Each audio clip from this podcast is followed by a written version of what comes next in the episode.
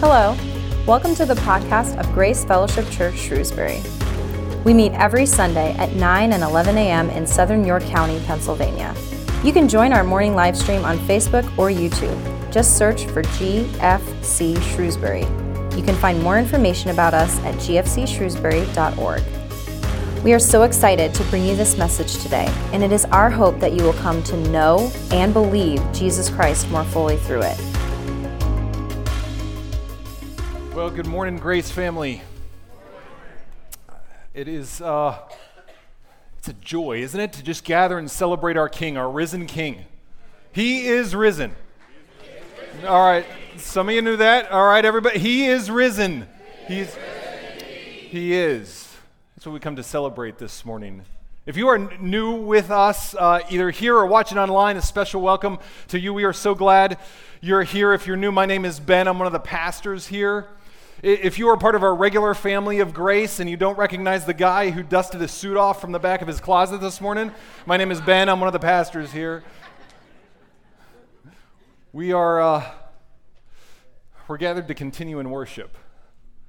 So we were just worshiping in song. We're here to worship now in, in words. So as we open God's word, worship is nothing more than turning our attention to God turning our attention to our Lord. And so that's what we're going to continue to do. And hopefully, as, as much as our souls can get lifted up and respond emotionally to a song, and respond in spirit to a song. I, I, pray that that would happen us, to us as God, wor- God's word pours out over us as we listen to that this morning. So I'm just, I'm just going to pray one more time for that to happen, for worship to continue as we open His word. So uh, would you bow your heads one more time with me, Lord, Lord God.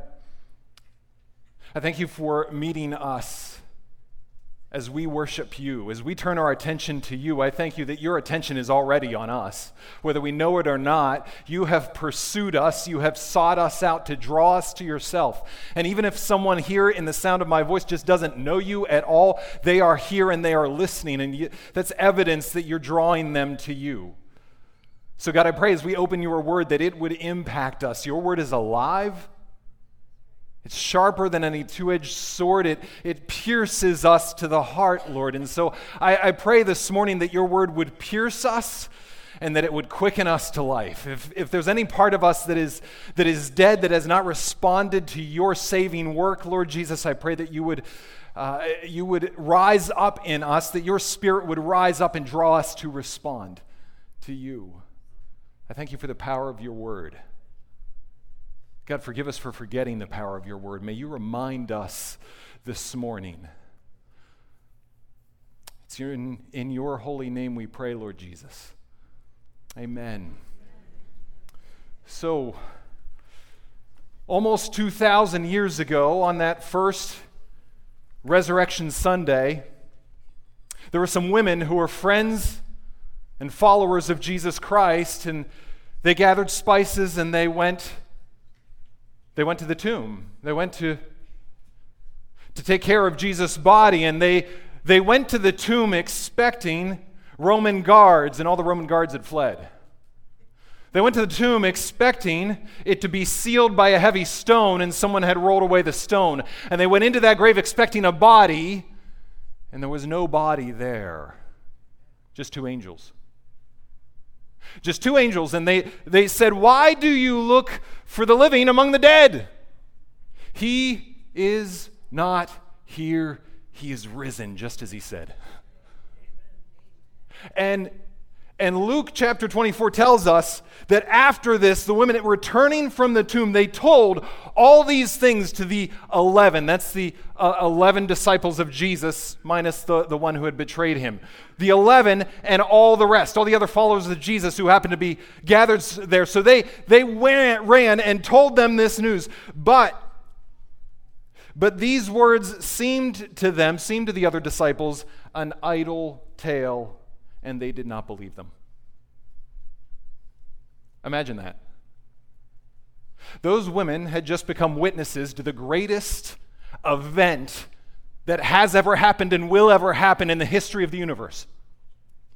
They are the first ones entrusted with the news of the greatest work that's ever been done, the greatest news ever. And they tell it, and it seems to everybody else an idle tale. Does that sound familiar? For those of us who are followers of Jesus Christ, we're in the same boat. We've got the, the greatest news in the history of the world. And we are gathered today with millions, billions of our brothers and sisters who are also gathering today in, in, churches and places of worship and their homes throughout the world. And we are celebrating our risen King. And, and, and yet, there's millions and billions more to whom this is, is just an idle tale, who, who don't believe. Bertrand Russell, he was one of these. Bertrand Russell was a philosopher, a mathematician. He was a Nobel Prize winner. He was a member of the British House of Lords in the 1900s, and he, uh, he was also an atheist.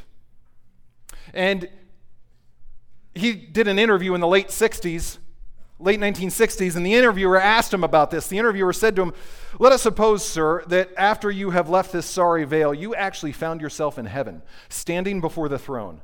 There, in all his glory, sat the Lord. Not Lord Russell, sir, God. And Russell winced. and the interviewer asked, What would you think? And Russell said, I would think I was dreaming. And the interviewer said, but, but suppose you realized you were not. Suppose that there before your very eyes, beyond shadow of a doubt, was God. What would you say?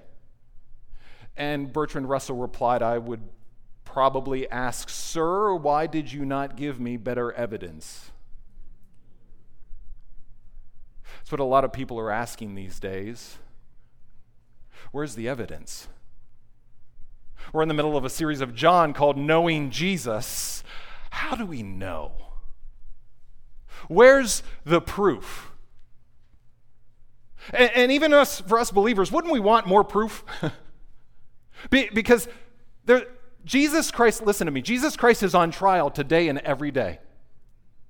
Out in the world, people evaluate him and inquire about him and accept him and reject him. And so many of us know this because we spend our, our weeks interacting and going to our workplaces and other places outside these walls or outside the walls of our home, where there are those who do not believe as we do, who do not accept this great news, and who are even antagonistic towards the God of the heavens and towards Jesus Christ, his Son.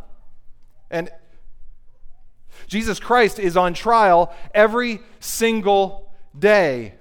And doesn't it feel like when these questions come up, if, if you get into conversation, when you get into conversation about this with someone who doesn't believe, doesn't it feel like it's your word against theirs? Whatever the question they have, you might know an answer, but the knowledge never seems enough. It always seems your word against theirs. Jesus Christ is on trial, and we would want evidence. It's nothing new. It's nothing new. Jesus Christ has always been on trial. He was on trial for his first followers, he was on trial during his life. And that's where we find ourselves this morning.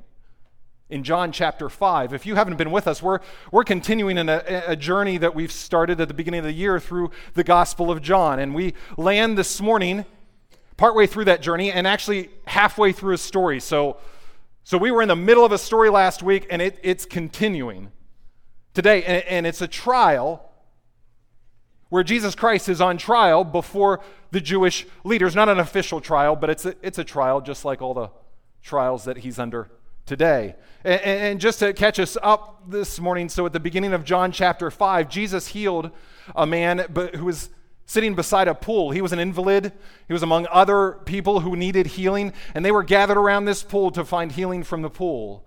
And Jesus walked in and gave him healing from a person the only person who could give him, give him healing. And Jesus said to this man, Get up, take up your bed, and walk. And everybody celebrated. Everybody was happy, except not everybody. The Jewish leaders weren't. Because Jesus had done this, and it happened to be a Sabbath day. And, and Jesus, by doing this, and the man by carrying his bed, uh, they said, Well, you're, you're breaking a law. He was breaking a law. He was breaking man's law, not God's law. And, and, and to pile on top of that, Not only did they see him breaking this man's, man's law, but he, he said, My father is always at work, Sabbath or no, and I'm always at work. And by saying this, he was making himself equal with God. And for that, they wanted to kill him. That's what Scripture says. That's why eventually they did kill him. Because he was making himself equal with God. And they say, That's blasphemy. Where's the proof? And so Jesus begins to answer. And we saw part of that answer last week. He talked about his authority. Pastor Mark preached about the authority of Jesus Christ and how that was the same authority that God carried because he was God in the flesh. And, and we pick up right now in the middle of this trial, and it, it's, it's really the most dramatic part of a trial. You know the most, most dramatic part of a trial, right? If you're watching Law and Order or uh, uh, whatever courtroom dramas, the most dramatic part of a, a, a trial is when they call the, the key witness in. They call the key witness and they bring the witness to the stand, and the witness tells their side of the story. The witness tells what they saw, and then the lawyer will ask Is the person you're talking about today, are they in the courtroom? And the witness will say yes. And, and the lawyer will ask, Will you please identify that person? And they'll point and they'll say, that, That's him right there. And case is closed. And this is the part of the trial that we find ourselves in. Jesus is going to call witnesses to the stand. And so we're in John chapter 5, starting at verse 30. If you uh, want to turn there in your Bibles or in your devices, you can. Otherwise, you can just listen as I read them to you. Jesus says, I can do nothing on my own. As I hear, I judge, and my judgment is just because I seek not my own will, but the will of him who sent me. So Jesus again is carrying what he said last week. The one who sent me, my Father, I'm doing his will, not mine. I'm working with him. It's not my power, it's, it's him in me. And then he says, If I alone bear witness about myself, my testimony is not true. So if it's just me, it's just my word against yours. You're not going to believe me. There is another who bears witness about me, and I know that his testimony is true, that he bears witness, that the witness that he bears about me is true. I think right here, Jesus is talking about the first witness, the Holy Spirit. We're not going to talk a lot about him today. Come back in a few months when we're in John 16, 17. We'll, we'll talk a lot more about the Holy Spirit. But that's one witness that Jesus calls. And, and then he goes on. He says, You sent to John, that's John the Baptist, you sent to John, and he has borne witness to the truth. Not that the testimony that I receive is from man, but I say these things so that you may be saved. He was a burning and shining lamp, and you were willing to rejoice for a while in his light. But the testimony that I have is greater than that of John. I don't, I don't just have those witnesses. Let me call a few more. For the works that the Father has given me to accomplish, the very works that I am doing, bear witness about me that the Father has sent me. And the, the Father who sent me has himself borne witness about me. So this is the other member of the Trinity. We've got Son here. He just mentioned Holy Spirit, and now he mentions the Father. Bore witness about me. His voice you have never heard, his form you have never seen, and you do not have his word abiding in you, for you do not believe the one whom he has sent. You search the scriptures because you think that in them you have eternal life, and it is they, I don't remember which finger I'm on now, but it's they that bear witness about me. You search the scripture, uh, uh, yet you refuse to come to me that you may have life. If I do not receive glory, I do not receive glory from people, but I know that you do not have the love of God within you. I have come in my Father's name, and you do not receive me. If another comes in his own name, you'll receive him. How can you believe when you receive glory from one another and you do not seek the glory that comes from God alone? Do not think that I will accuse you to the Father, Jesus says.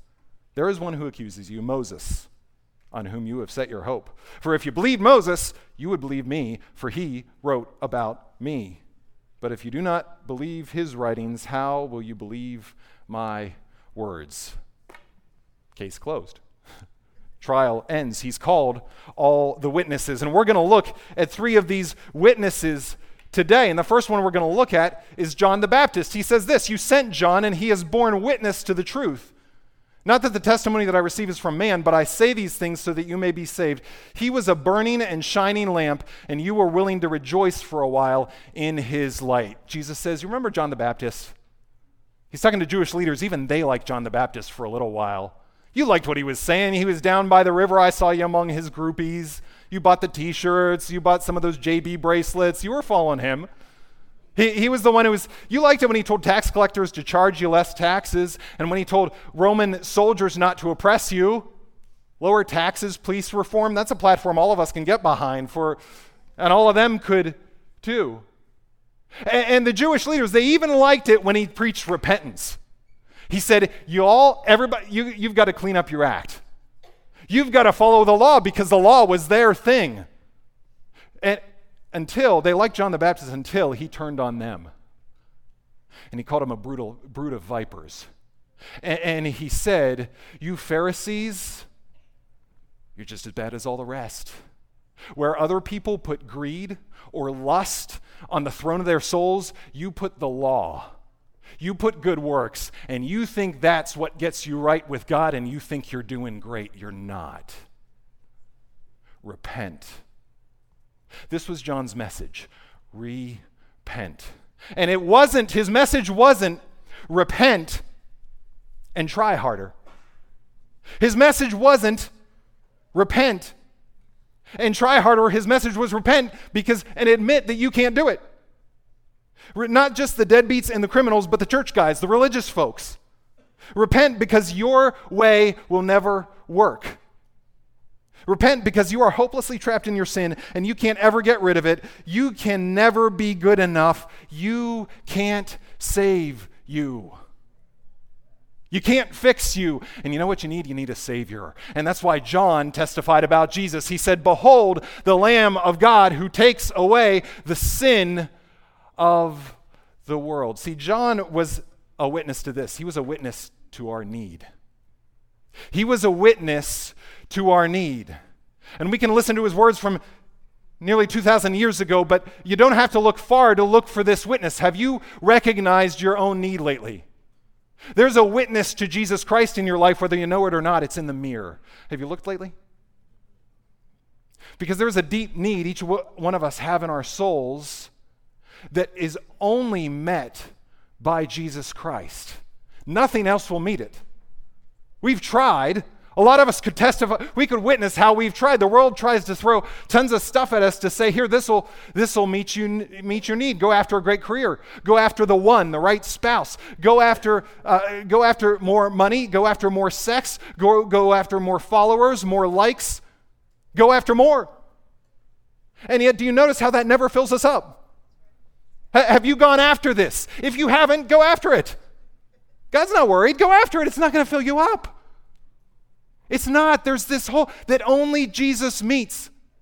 And, and, the world keeps throwing distractions at us, and we swipe and we click and we surf all of those distractions because it's the only thing that'll numb the pain. Because if we don't, we'll be left sitting in silence and we'll have to face the loneliness and the shame and the guilt that all of us feel. have you ever wondered about this? What? Do you know why you feel ashamed? Sometimes you don't even know why you feel ashamed. Do you know why you feel ashamed? Because you've done shameful things. I've done shameful things. We've rebelled against the God of all creation who invited us to himself. Do you know why you feel lonely no matter how many friends you have? No matter how many followers? Because we, all of us, have walked away from the only relationship that will meet our needs and cure that loneliness a relationship with a living God. Do you know why you feel like you're never enough? Because you're not. And I'm not either. There's no way we'll never, ever be enough. Listen, we can't fix us. We need a Savior. So if nobody else tells it to you today, let me, let me tell you, you're toast. I, I'm toast. We're done for. We can't fix us. That's why we that's why we're so glad Jesus doesn't just stop at John the Baptist. He calls another witness. Look, but the testimony that I have is greater than that of John. Praise God. it's not just you can't fix you. Praise God. The, the, the, testimony I have is greater than that of John. For the works that the Father has given me to accomplish, the very works that I'm doing, bear witness about me that the Father has sent me. So Jesus says, All these miracles that you see me doing, they testify, they tell you something about me. Do you know what they tell? The, Jesus' works testify to God's power and pursuit of us. Because if all we do is recognize our need, that's useless. We got to recognize that Jesus can meet our need He has power, and that He wants to meet our needs. He pursues us. Thomas Jefferson. You all know Thomas Jefferson, one of our founding fathers, instrumental in the beginning of this deeply flawed and, and also deeply beautiful country. He was a product of the Age of Enlightenment. And the Age of Enlightenment was focused on reason and, and on man's ability to improve himself through his own virtue and reason. And Thomas Jefferson, being a man of enlightenment, had a pet project that he worked on, come to be known as the Jefferson Bible. In 1820, it was around 1820, he did this project and he took the four Gospels, Matthew, Mark, Luke, and John, in one hand, and he took a razor blade in the other hand. And he cut out passages and passages. Anything, any passage that he found unreasonable, he cut out. See, he wanted to get to the pure teachings of Jesus Christ, the pure teachings of Jesus Christ. And so he cut out any mention of Jesus being divine because it was unreasonable. Any mention of Jesus being God. He cut them all out along with every miracle, all Jesus works. He cut them all out. And when he was done, he was left with, listen, what he called the most sublime and benevolent code of morals that has ever been offered to man. That sounds lovely, except it's useless. Not that, not the words of Jesus Christ are useless. I'm not saying a code of morals is useless. Thomas Jefferson hadn't figured out that he couldn't fix him. He wanted a code of morals, except that's not what Jesus came to give us. Jesus did not, praise God, come to give us a whole bunch of more rules that we were unable to follow. His works, listen to me, testify to this. That's why you, his works just aren't a fiction that you can ignore. They're not just a sideshow, they're evidence that Jesus came to proclaim the power of God. He has the power to fix us, and he pursued us. See, Jesus didn't come to proclaim rules. He stood up in the temple, he stood, stood up in a synagogue one day and he read from Scripture. And what he didn't read is that he came to proclaim new rules. He didn't read that he came to proclaim welfare for the poor. He didn't read that he came to proclaim rehabilitation for the prisoner. He didn't read that he came to provide seeing eye dogs for the blind. No, he, he stood up and he said, I have come to proclaim good news for the poor that nobody else has. I have come to proclaim freedom for the prisoner that nobody else can give. I have come to proclaim recovery of sight for the blind, all those blind spiritually, which is every one of us. Recovery of sight is what I've come for. And then he walked out of the synagogue and he found a blind guy and he healed him just to show. No, I, I, I came to fix all your mess. I have the power to do it. Do you know Jesus has the power to fix all your mess? Every bit of it, the deepest need, the deepest mess in our souls, Jesus has the power to fix it. His works are evidence of this. This is why there, there was one day Jesus went to a, a, an invalid man who's he, he couldn't walk, he was lame. And his friends brought him to Jesus to be healed. And Jesus said to him, the first thing Jesus says is, Son, your sins are forgiven you. See, he takes care of the deep need. He says to the man, That deep loneliness that you have because you've walked away from God, that re- the, the guilt and the shame of your rebellion and your rejection of Him, everything you've ever done wrong, the shame of that, all of it forgiven. And then he turns to everybody else and he says, Now I, I, I know you can't see that that just happened. So I'm going to give you something that you can see. And he said to the man, Get up and walk. And that deeply loved, fully forgiven man took up his bed and walked. Because Jesus has the power to fix all of us. And you know what Jesus' works testify? That God is pursuing us. Not just that Jesus can fix us, but that he, he wants to. Thomas Jefferson, he was a deist. He was a deist. That means he, he believed there was a God. He believed that God created the universe, flipped a switch, turned the universe on, and then God walked away and left all of us to fend for ourselves. Now, most of us here would say, well, I, I, don't believe that. I believe God created the universe. Most of us maybe believe that, that He's still actively involved. He's sovereign over every, everything, and He's involved in, in the world today. But I wonder how many of us are, are, are, just practical deists in our own lives. Like, sure, sure, God is sovereign over everything. Sure, God is involved in other lives. I've heard about Him doing stuff in other people's lives. But deep down, there's this des- desperation and this hopelessness and this angst because you wonder maybe if God just left me to fend for myself. Can I tell you, He didn't? God pursued you. You want proof? Look at the works of Jesus Christ. You, you want proof? Look at the works of God. We've been talking about some of the works that God does over the last couple weeks. Pastor Mark talk, preached a few messages on around healing and the healing that God can provide in this life and the, and the next life. One of the things he shared was that uh, we, we need to pray.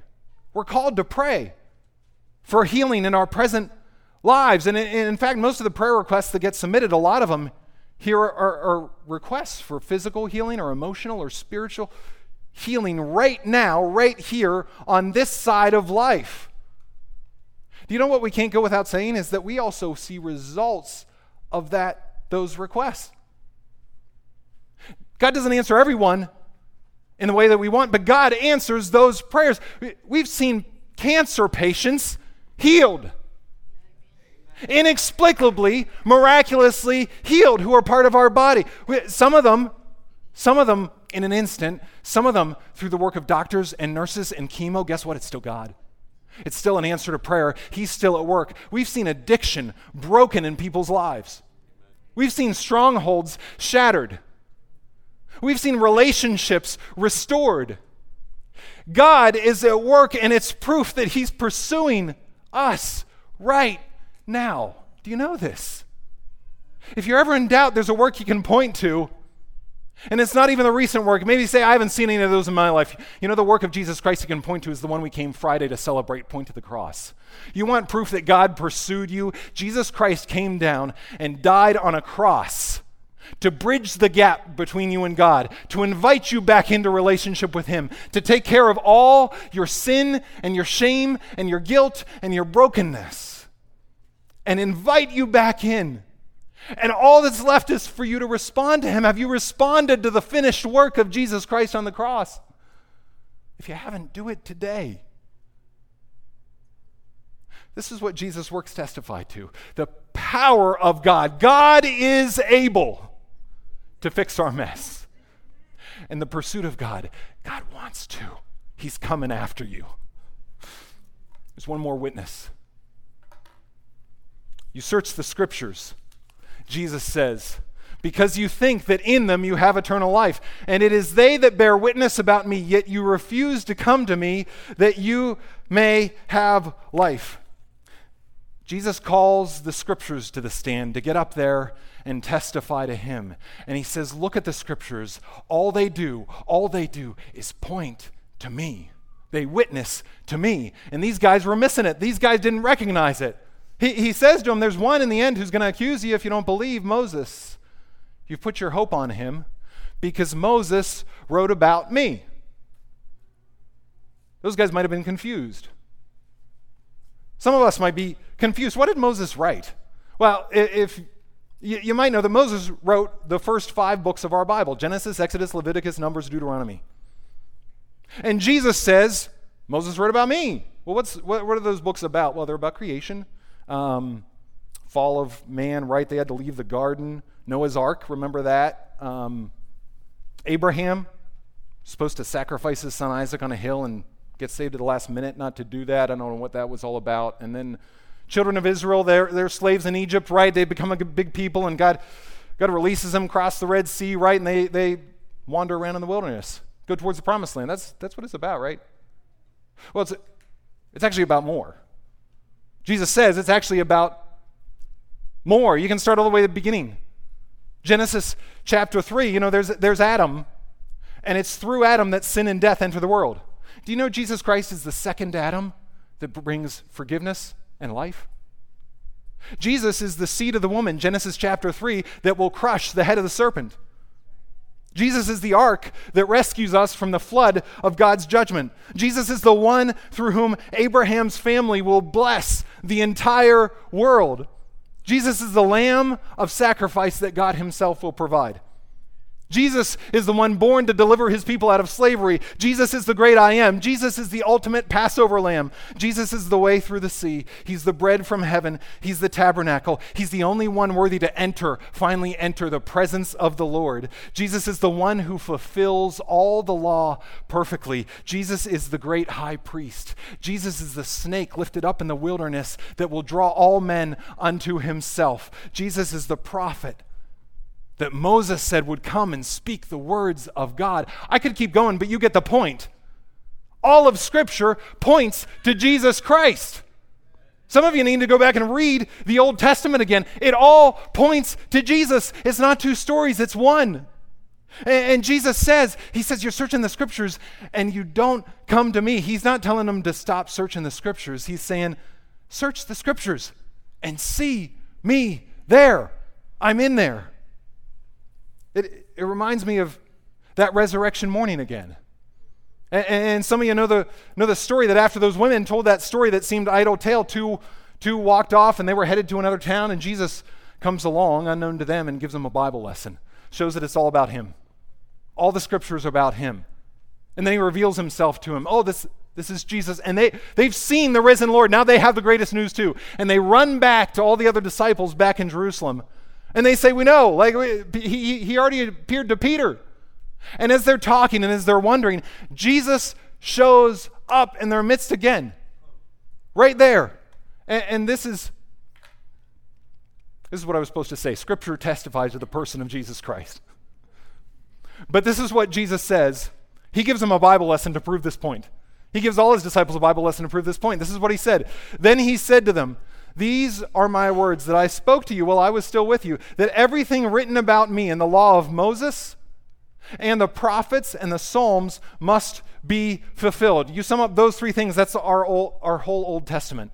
He said, Everything written about me and all of those must be fulfilled. Then he opened their minds to understand the scriptures. See, they're pointing to me. And then he said to them, Thus it is written that the Christ should suffer and on the third day rise from the dead, and that repentance and forgiveness of sins should be proclaimed in his name to all nations, beginning from Jerusalem. He says, Look, all scripture is pointing to me. It's all about me and my death and resurrection. And do you know what that means? Forgiveness of sins for you. Scripture is a witness to the person of Jesus Christ. See, it's not just about our need, it's not just about coming to clean us up, it's about drawing close to Him. The point isn't for us to get clean, the point is for us to be with Him. And this is, this is why resurrection is so important the resurrection of Jesus Christ. Do you know what the Jefferson Bible ends with? The Jefferson Bible ends with Jesus Christ dead in a tomb. The end. Because in addition to all the miracles of Jesus Christ, Thomas Jefferson cut out the resurrection. If you do that, there's no point to being here. Paul says, if Christ is not risen from the dead, then our faith is in vain and all of us are still dead in our sins. The good news is, it's not just an idle tale. The story doesn't end in the tomb. The story ends with Jesus Christ risen from the grave. And do you know what that means? That means that his disciples weren't the only ones who can have a relationship with him. Jesus Christ is alive today. That means that you can respond to his finished work and have a relationship with Jesus Christ. If you're asking questions this morning, you want evidence for him, get in a relationship with him. Get in a relationship with him. If somebody had come and told me that my wife was an awesome woman, that my wife was incredible, I might not have believed her, believed you, because I didn't know her. But then I got to know her and I got in relationship with her and I found out that she's an incredible woman. Do you want evidence for Jesus Christ today? Get in a relationship with Him. Turn to the God you half believe in and say, God, I, I need you to care, take care of this shame and this guilt and this loneliness because I've turned everywhere else and I come up empty, so I'm turning to you.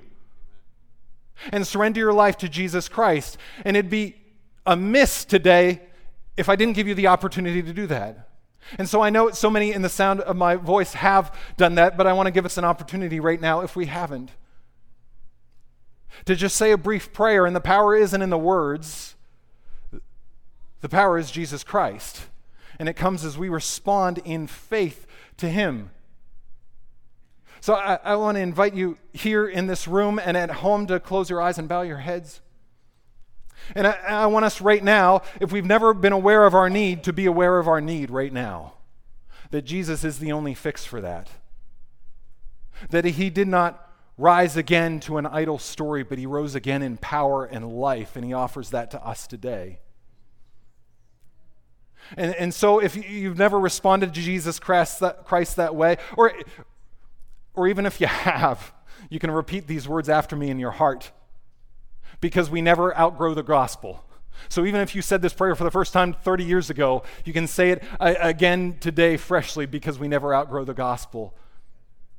So in your hearts with me, I invite you to respond in faith and just say, Lord God, I'm so sorry for my sin. I realize now that I can't fix me you can. And God, I, I come to you aware that you sent Jesus Christ for my sins. And I know now that He's my Savior. And I choose to call Him my Lord. I surrender my life to you, Jesus. Have your way in me. Amen. If you prayed that prayer for the first time today, you've taken a step. A step towards life. And you might be thinking, what now? Well, well, here's the thing. It, it, for those in here, tell somebody. For those at home, tell somebody. You can connect with myself or others this morning here who are ministry leaders. I'd invite you, if you're at home or even later in the week if you're here, email connect at gfcshrewsbury.org. Let us know of the decision you made, and we'd love to connect you with other followers of Jesus Christ who will help you know what this walk with Him is all about, what it means to follow Him. We'll get you a Bible if you need it. We'll start to teach you what this is all about. But, but still, we might wonder what now? What now? And I, I, bet the disciples that day, as Jesus appeared to them, were wondering, What now? And do you know Jesus tells them, What now? His very next line, he tells them, What happens now? The next thing he says is, You are witnesses of these things. See, the witnesses haven't stopped with John chapter 5, Jesus now says, I died, I rose again. My friends, it's your turn to take the stand. That's what Jesus says to his disciples. My friends, it, it, it's your turn. And you don't spend 15 minutes on the stand, you're going to spend the rest of your lives on the stand. And I want you to go out and I want you to tell other people about me. I want you to tell them of the work you've seen. I want you to tell them about the cross and how you saw death. And I want you to tell them about the empty grave and how you saw resurrection. And I want you for the rest of your lives to point and point and point. When they say who, who are you talking about? Point to me. And you know what the disciples do? They do it. They go out and they're witnesses for him the rest of their lives. Read through the book of Acts. And they preach, and almost every time they preach, you know what they say again and again and again? They say, Listen, Jesus Christ died, Jesus Christ rose again. We were witnesses to these things. What about you? What about you? If you've responded to Jesus Christ, friends, it's our turn. It's our turn to be a witness to tell others that we have a need and there was nothing else and no one else who could fix it but Jesus Christ. We get to, get to get up with the rest of our lives and tell people of the power of God and how He chased us down and drew us to Himself. And we get to point people when they ask us who, when they ask us how can, how can I find that too, we get to stand there and point for the rest of our lives to point to Him and say, It's all Jesus Christ. Will you come to Him? Will you come to Jesus Christ? And so I, I invite us today as we go out, listen, if you haven't before, or even if you have, look Look for how Jesus has met your deepest needs and continues to work in your life today. Do you see his power at work in your life? He is. Do you see it? Wake up to it. He's working. There's evidence there. Look for it. And when you find that evidence, when you see that evidence, remember it and put it all together in a testimony and rehearse and tell your testimony. Rehearse and tell it. Not for 15 minutes on a witness stand, for the rest of your lives, point and point and point and point to Him. But I know a, a, a, testimony, people can ask you, hey, what's your testimony? That's a hard question to answer sometimes, isn't it? Well, I mean, he's done a lot of things and it's hard to sum up. Well, that's why you gotta, you gotta sit with it. You gotta remember what Jesus has done. But, but I'll give you an easy start this morning. If you're ready to be a witness for Jesus Christ, would you stand to your feet? And let me tell you how your testimony starts. Let me tell you what all our testimonies start with. This is our testimony from death to life. By God's grace, He rewrote our stories, and now, if you are a follower of Jesus Christ, we are alive. Through Jesus Christ, the righteous, we are justified. This is our testimony this morning, Grace. Let's declare it together. We hope you enjoyed this message. You can find more like it on our website under sermons. To keep up to date with our sermon series, hit the subscribe button in your podcast host and follow our social media pages. Just search for GFC Shrewsbury on the platform of your choice. If you're looking to connect with us further, then you can email us at connect at gfcshrewsbury.org. We will be back next week with another message. We hope to see you again soon.